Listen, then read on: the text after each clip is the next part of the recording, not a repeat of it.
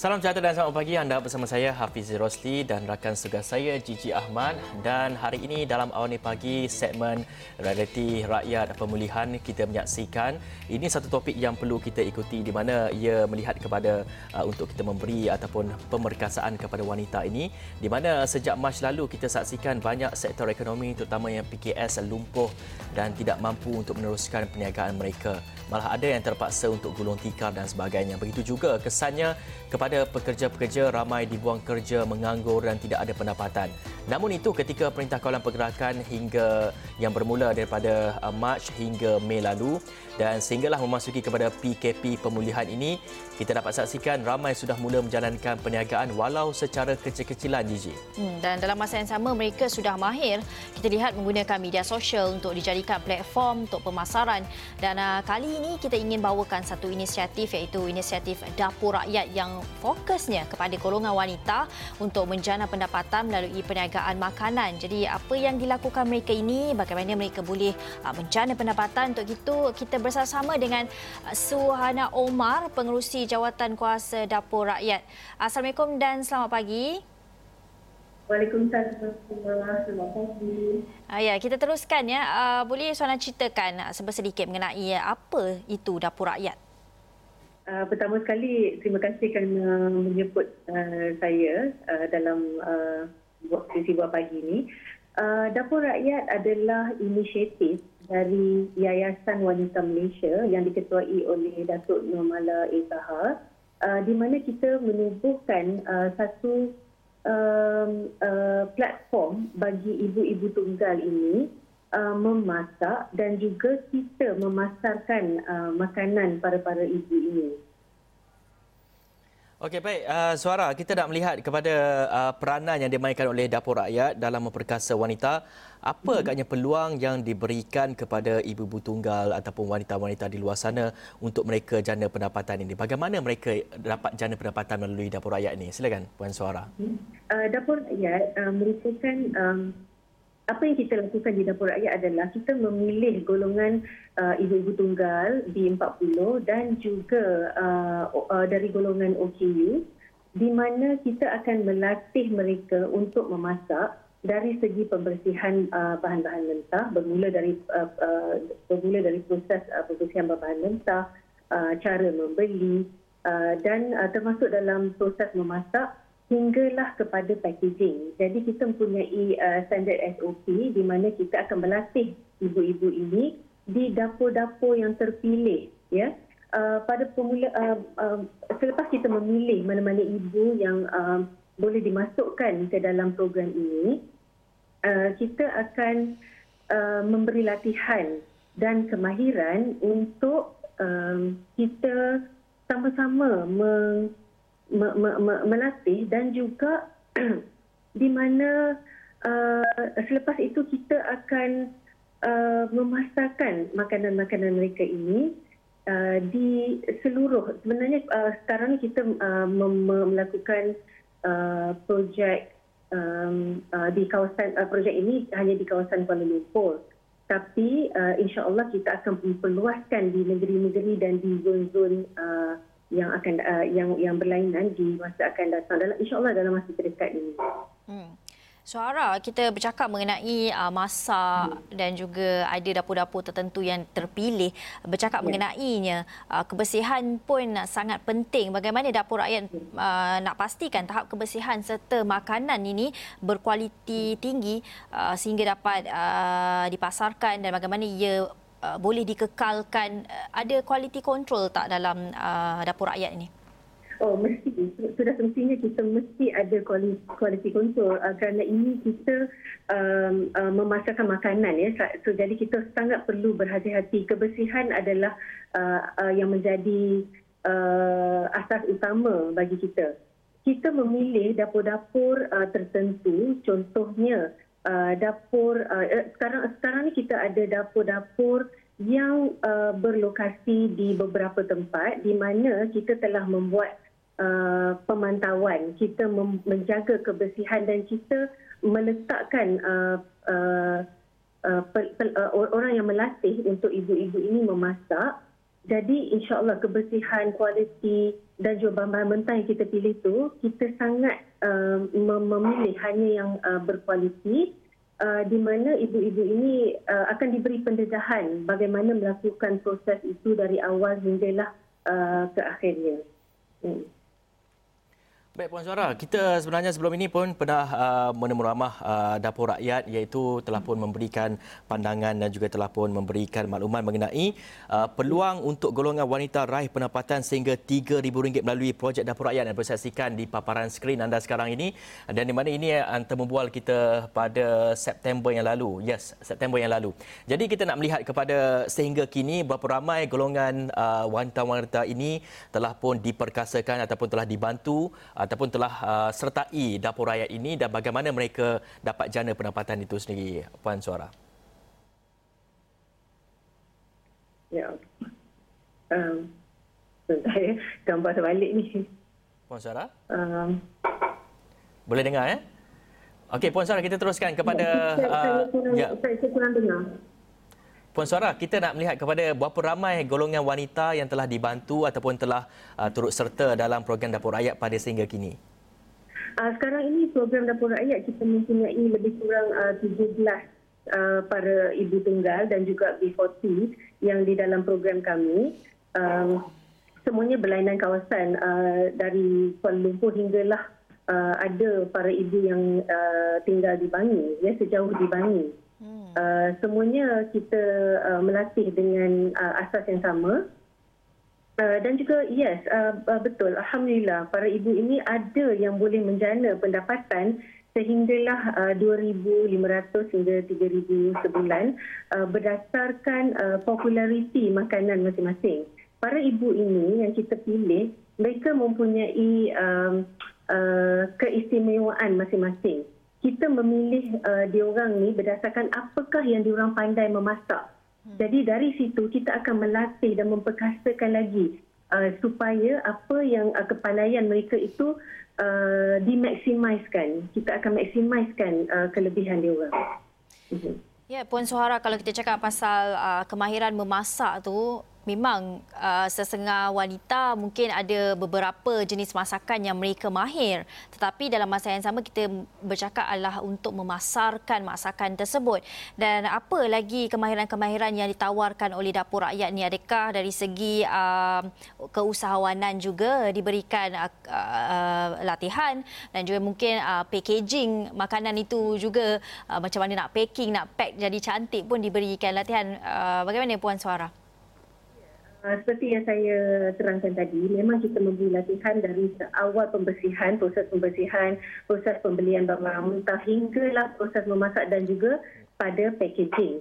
Dan insya-Allah kerana dapur rakyat ini adalah di bawah Yayasan Wanita Malaysia, Yayasan Wanita Malaysia menyediakan pelbagai latihan uh, terutama Yayasan Wanita Malaysia memfokuskan untuk melatih para-para ibu ini uh, lebih kepada uh, digital business, lebih kepada uh, memasarkan uh, makanan-makanan uh, dan juga produk-produk mereka ini uh, online.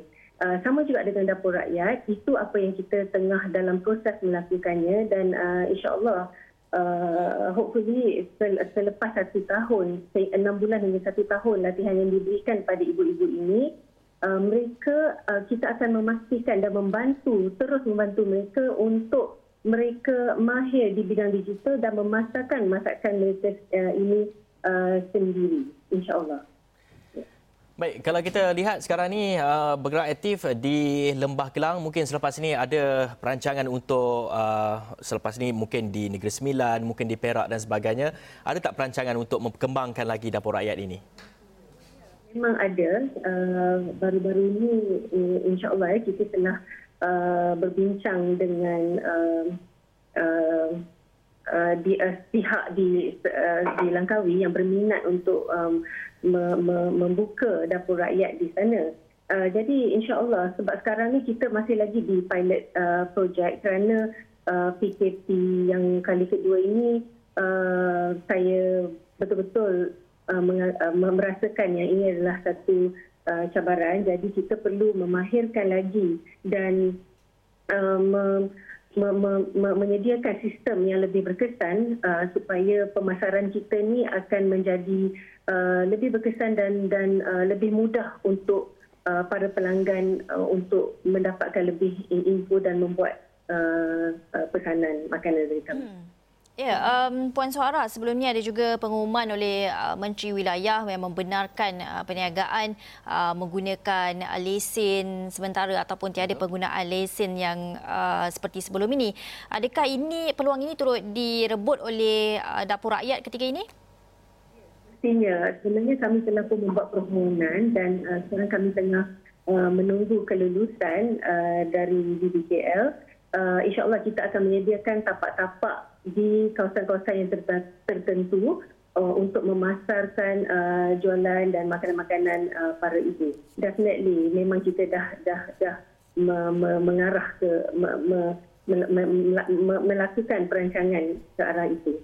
Ya. Okey, baik dan sebelum kita nak mengakhiri uh, kita punya uh-huh. interview kali ini mungkin uh, sedikit harapan kepada golongan wanita di luar sana kenapa mereka harus menyertai ataupun perlu mengikuti dapur rakyat dan sebagainya dan apa harapan kepada golongan-golongan ataupun masyarakat di luar sana untuk menyokong dapur rakyat ini supaya dalam masa yang sama kita dapat makan kedua kita dapat bantu juga golongan-golongan wanita yang terjejas ini.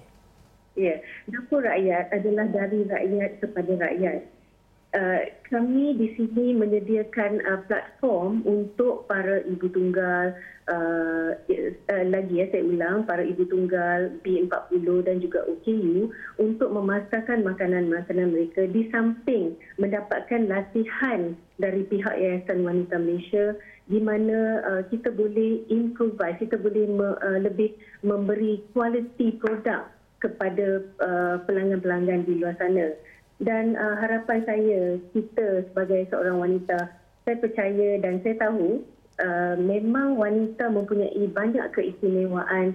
Uh, wanita ni semua orang tahu kan multitasking jadi boleh menjaga anak dan juga at the same time boleh menjadi uh, boleh menjalankan bisnes uh, sendiri. Jadi dengan sokongan dapur rakyat di bawah Yayasan Wanita Malaysia di mana kami memberikan platform latihan uh, uh, digital uh, insyaAllah uh, kita mahu menyediakan para wanita untuk lebih bersedia maju ke hadapan, untuk lebih bersedia berdiri dengan diri uh, dengan kaki sendiri, dengan usaha sendiri dan uh, saya yakin uh, program ini akan uh, definitely akan membantu para para wanita di luar sana insyaAllah.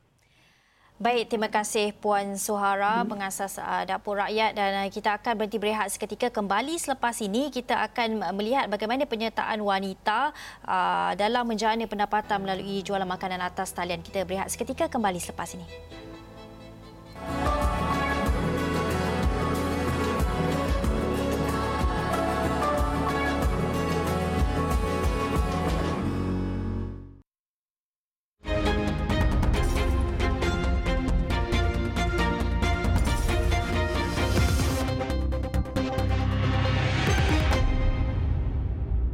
Kembali bersama saya Hafiz Rosli dan juga Jiji Ahmad dalam Realiti Rakyat Pemulihan di mana dalam masa sama kita ingin membawakan isu pemerkasaan wanita ini yang turut mengangkat oleh yang turut diangkat oleh sektor swasta sebenarnya.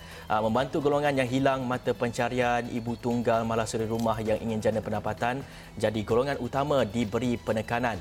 Di mana satu aplikasi penghantaran Fast Tracks yang sebelum ini aktif di Langkawi kini sudah memulakan operasinya di sekitar Lembah Kelang. Jadi anda dapat saksikan di paparan skrin anda sekarang uh, di mana kita telah pun memberikan uh, sebelum ini telah pun uh, menyatakan aplikasi penghantaran makanan patuh syarah diperkenalkan dan ia diaktif di Langkawi dan sebagainya.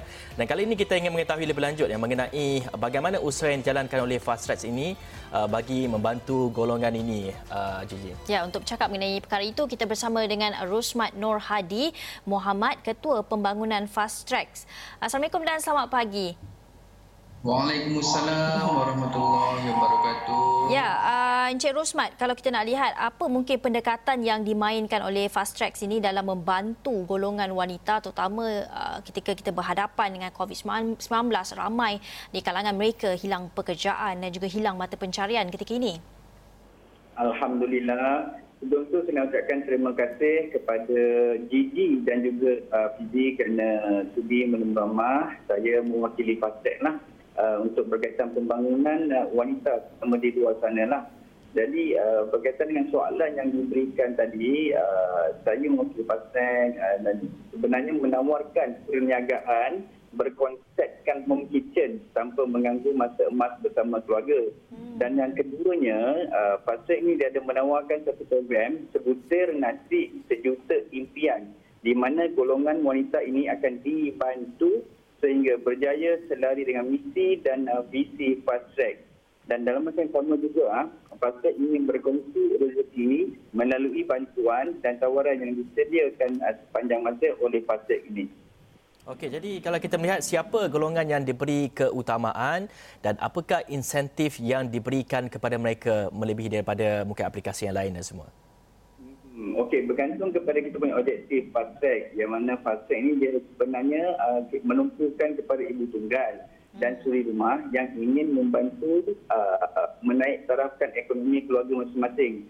Uh, tapi dalam masa yang sama juga, dia membuka ruang pekerjaan buat belia sebagai penghantar makanan dan barangan runcit setempat dalam masa yang sama juga itu juga uh, ni uh, untuk Gigi dan uh, Hafizi suntikan typhoid juga telah disediakan secara percuma bagi mereka yang uh, menjadi vendor track dan dalam masa yang sama uh, track tidak lupa uh, untuk membimbing perniagaan ke taraf global melalui modul perniagaan yang disediakan oleh fast track Ha, itu antara uh, kita punya bantuan dan galakan uh, yang diberikan keutamaan untuk mereka sebagai vendor fast track. Ya, hari ini kita bercakap mengenai uh, pemerkasaan wanita. Tapi uh, bila bercakap hmm. mengenai uh, fast tracks ni, apa mungkin kelebihan kepada golongan wanita jika mereka jadi operator fast tracks ni berbanding dengan aplikasi lain? Cik Rusman. Oh, Okey, baik-baik. Okey, kelebihan ni uh, sebenarnya fast track ni kita rasa bangga dan unik juga. Kerana apa? Fast track ni dia memberi kelebihan kepada golongan wanita terutama untuk ibu tunggal uh, sebagai salah satu kita punya rakan yang ada dalam FASTEC. Antara kelebihannya adalah seperti menjadi vendor yang mana kita berikan saya percuma untuk mereka yang bergelar ibu tunggal dan suri rumah terutama di kawasan Sepang, Dengkil dan Sari Berjaya. Okey, uh, dan keduanya pengiklanan kedai ditanggung sepenuhnya oleh Fast Track Dah, yang paling best kat ni uh, adalah kita punya kunci kunci pekerjaan uh, dalam sesuatu konsep penghantar makanan ni adalah rider.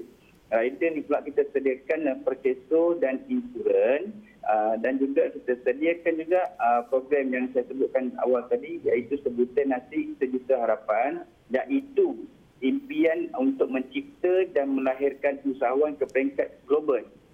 Okey, dan antara seterusnya adalah menjadi ejen produk RTE ataupun ready to eat. Yang mana keuntungan yang kita berikan kepada ibu tunggal ataupun uh, belia tersebut adalah merupakan keuntungan sepenuhnya tanpa mengeluarkan modal dan kita akan bimbing mereka sampai berjaya menjadi usahawan.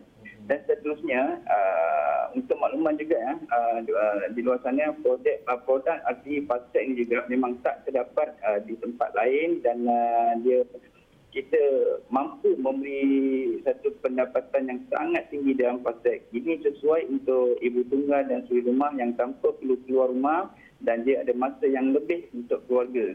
Dan yang paling best sekali kita tawarkan kepada mereka ni adalah uh, membuka kaunter perniagaan ketika dan di saat pasek membuat kempen jelajah di seluruh Malaysia. Itulah antara kelebihan yang uh, diberikan kepada golongan wanita jika mereka menjadi rakan niaga bersama dengan Track. Okey, kita dah bercakap mengenai apa manfaat yang mereka dapat terima. Namun kita nak tahu, senang ke untuk menjadi operator ni? Bagaimana mereka nak memulakan perniagaan uh, dengan menjadi operator uh, kepada Fast Track ni? Ata- ataupun mungkin prosesnya, bagaimana untuk memohon dan sebagainya? Okey, uh, kalau nak dikira, kalau nak uh, untuk menjadi vendor ni sangat mudah ya, iaitu dia boleh pergi kita punya laman website dan terus daftar. Kita ada pilihan lah sebagai uh, vendor. Ada menjadi sebagai vendor ada menjadi sebagai uh, rider. Dan yang paling best sekali uh, kita ada beri satu uh, sistem kursus untuk mereka bagi uh, bagaimana nak memulakan perniagaan di bawah pasal uh, itu antara yang kita punya berikan kepada mereka juga lah Uh, dan kita ada skill juga tahu skill ataupun kursus uh, bimbingan awal perniagaan yang disediakan oleh panel fast track Okey dan seterusnya vendor dan rider harus uh, melalui kursus yang uh, apa uh, disediakan oleh panel lancarkan pasal untuk Pakatan Patuh Syariah.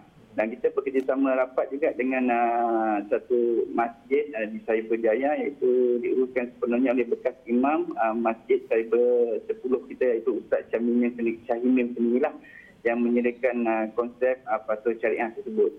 Baik, Ruzmat, sekiranya wanita-wanita ini menjadi operator kepada Fast Track ini, adakah mereka ini akan menyediakan makanan mereka di rumah ataupun ada tempat yang khusus untuk mereka sediakan makanan? Ah, seperti yang kita sebutkan pasal objektif, eh, ya memang uh, konsep home kitchen ni dia memang kita sediakan uh, satu uh, mekanisme sendiri di rumah eh, tanpa perlu keluar ataupun menyediakan satu uh, premis perniagaan eh. Jadi dekat sini uh, sebelum dia memulakan kita uh, perniagaan sebagai vendor di dalam fast track, kita sendiri akan datang, kita akan uh, buat satu uh, kajian serta kita akan Uh, beri peluang kepada mereka suntikan typhoid terutama yang kita uh, berikan hmm. kepada mereka. Dan keduanya kita akan uh, memantau setiap pergerakan dan penyediaan barang-barang mentah terutamanya lah. Dan kita ada uh, pasukan yang akan sentiasa pergi ke rumah mereka uh, untuk untuk memastikan penyediaan pembungkusan dan penghantaran tu lebih selamat bersih dan uh, suci seiring dengan kita punya patuh syariah lah. Jadi insyaAllah tak perlu risau dekat sini. Yang mana semua kita punya vendor home kitchen memang kita akan uh, sentiasa memantau dari semasa ke semasa bagi memastikan uh, kita punya KPI penyediaan makanan uh, selaras dengan kita punya patuh syariah uh, fast kita.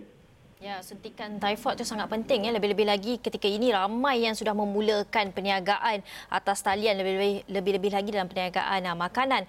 Tapi kita nak bercakap mengenai uh, bagaimana sambutan uh, para wanita ni terhadap uh, fast tracks uh, Cik Rosmat. Adakah baik sambutannya dan setakat ini uh, dah berapa ramai sudah wanita yang menjadi operatornya?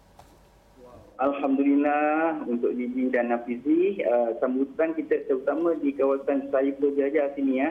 Uh, rasanya golongan yang wanita lah terutama kita cerita pasal wanita pemerkasaan wanita pada hari ini sebenarnya dah lebih daripada 50 orang hmm. yang menyertai uh, fast uh, di dalam uh, di bawah konsep uh, home kitchen Alhamdulillah dan uh, mereka juga pun uh, rasa berbangga dan uh, rasa selesa apabila berada di bawah Fastnag uh, dan uh, uh, daripada sebelum ini yang mereka belum uh, pernah berniaga ada yang pernah berniaga melalui WhatsApp group contohnya kan hmm. tetapi bila ber, uh, berada di dalam Fastnag ni kan bisnes mereka perniagaan mereka ni lebih berkembang dan uh, dikenali oleh masyarakat setempat sampaikan ada yang sanggup yang uh, apa berjaga uh, tapi tanpa perlu keluar rumah menyediakan makan dan uh, hanya rider pasal sampai untuk hantar kepada pelanggan mereka sendiri. Dan mereka ada banggalah dan sering juga datang ke ofis walaupun uh, musim pandemik macam ni lah. Semua kita ada SOP kita yang terjaga dan uh,